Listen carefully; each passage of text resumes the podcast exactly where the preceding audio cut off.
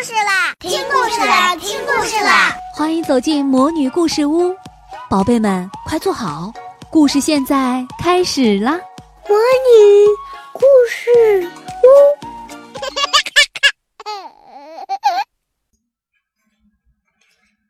露露说脏话。吃饭的时候，露露说了一句脏话，表弟维克多被逗得哈哈大笑，可一旁的爸爸却皱起了眉头。露露说脏话可不是一个漂亮小姑娘该做的事情，爸爸温和地批评道。这不能怪我，露露抱怨，谁让叉子自己跑到地上去的？听完露露的话，爸爸目瞪口呆，而维克多笑得更厉害了。露露，你动动脑子，叉子又没有脚，怎么会自己跑到地上呢？难道不是你用手拿着它吗？爸爸问。没错，爸爸，等大家遇到这种情况，通常都会说脏话呀。露露辩解道。不，恰恰相反，这个时候我们更应该保持冷静，不能说脏话。爸爸说。吃完饭，露露和维克多在客厅里玩游戏，突然几个脏字又冷不丁地从露露的嘴巴里冒出来。露露，你怎么又说脏话了？爸爸很生气，如果再听到你说脏话，我就不客气了。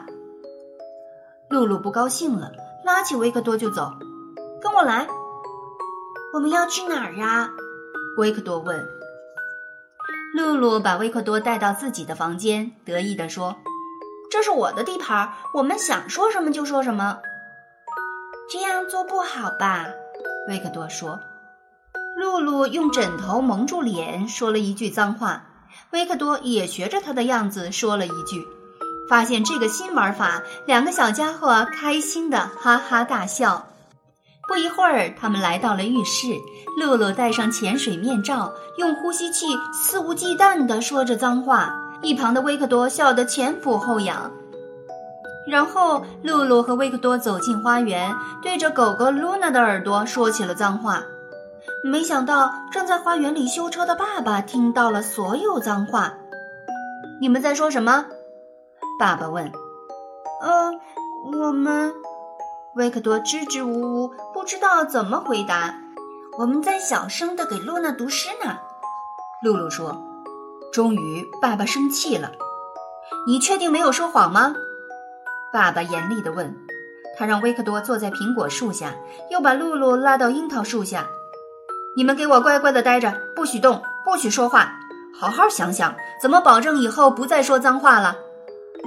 没多久，露露兴奋地大声喊：爸爸，我有主意了！你说吧。我们要发明属于自己的脏话。我们要发明属于自己的脏话，露露调皮地说。举个例子听听。嗯，犀牛放屁可以说成犀牛噗噗。露露对自己的新发明很是得意，很有趣，爸爸也被逗乐了。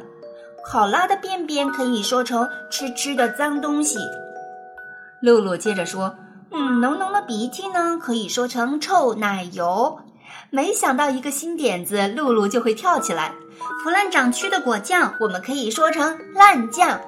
维克多对露露佩服得不得了，露露，你太棒了！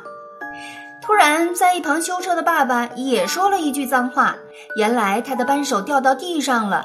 露露马上学着爸爸的语气说：“说脏话可不是一个帅气的爸爸该做的事情。”说得对，露露，我非常抱歉，爸爸羞愧地说。姨父，我们刚才给那些脏话发明了新名字，你也试着说一句好玩的脏话吧，维克多调皮地说。爸爸绞尽脑汁，突然他脱口而出，嗯，星星的蓝色便便。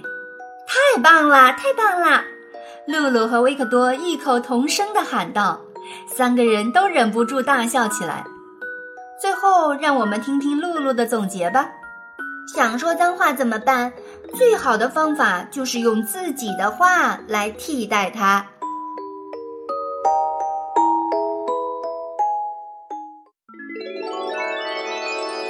亲爱的小宝贝们，今天的故事就讲到这儿了。想听更多的好故事，欢迎你在微信公众号上搜索魔女故事屋，加关注来和我们做朋友，这里有更多的好故事等着你哦。我们下期再见。